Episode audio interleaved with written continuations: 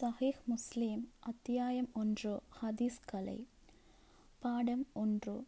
நம்பத்தகுந்த அறிவிப்பாளர்களிடமிருந்தே ஹதீஸ்களை அறிவிப்பதும் பொய்யர்களின் அறிவிப்புகளை கைவிடுவதும் கட்டாயமாகும் என்பது பற்றியும் அல்லாஹுவின் தூதர் ஸல்லல்லாஹு அலைஹி வஸல்லம் அவர்கள் மீது அவர்கள் சொல்லாத ஒன்றை சொன்னதாக பொய்யுரைப்பது தொடர்பாக வந்துள்ள எச்சரிக்கையும் அல்லாஹ் கூறுகின்றான் நம்பிக்கையாளர்களே தீயவன் எவனும் உங்களிடம் ஒரு செய்தியை கொண்டு வந்தால் அதை தீர்க்கமாக விசாரித்து கொள்ளுங்கள்.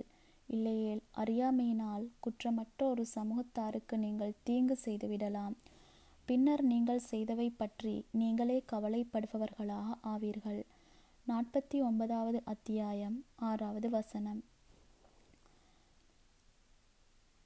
அல்லாஹ் கூறுகின்றான் நீங்கள் விரும்புகின்ற சாட்சிகளில் ஓர் ஆணும் இரு பெண்களும் சாட்சியம் அளிக்க வேண்டும். இரண்டாவது அத்தியாயம் இருநூற்று எண்பத்து இரண்டாவது வசனம். உங்களில் இரு நேர்மையாளர்களை சாட்சிகளாக வைத்துக் கொள்ளுங்கள்.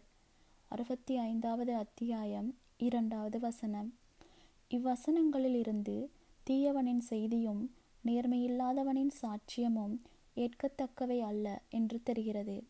தகவல் அறிவித்தல் சாட்சியம் அளித்தல் ஆகிய இவ்விரண்டின் பொருளும் சில கோணங்களில் வேறுபட்டிருந்தாலும் பெரும்பாலான விஷயங்களில் அவ்விரண்டும் ஒன்றுபட்டே இருக்கின்றன.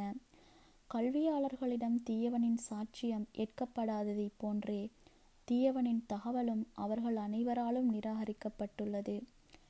தீயவன் கூறும் செய்திக்கு இடமில்லை என குர்ஆன் சுட்டிக்காட்டியிருப்பதை போன்றே மறுக்கப்பட்ட அறிவிப்பாளரின் ஹதீஸிற்கும் இடமில்லை என நபிமொழி சுட்டிக்காட்டுகின்றது.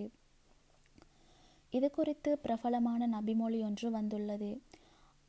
அல்லாஹ்வின் தூதர் சல்லல்லாஹூ அலஹி வசல்லம் அவர்கள் கூறினார்கள் பொய்யென கருதப்படும் ஒரு செய்தியை என்னை பற்றி யார் அறிவிக்கிறாரோ அவரும் பொய்யர்களில் ஒருவராவார். இந்த ஹதீஸ் முகீரா பின் ஷுஆபார் அலி அல்லாஹோன் அவர்களிடமிருந்தும் சமூரா பின் ஜுந்தப் அலியல்லாஹோன் அவர்களிடமிருந்தும் அறிவிக்கப்படுகிறது.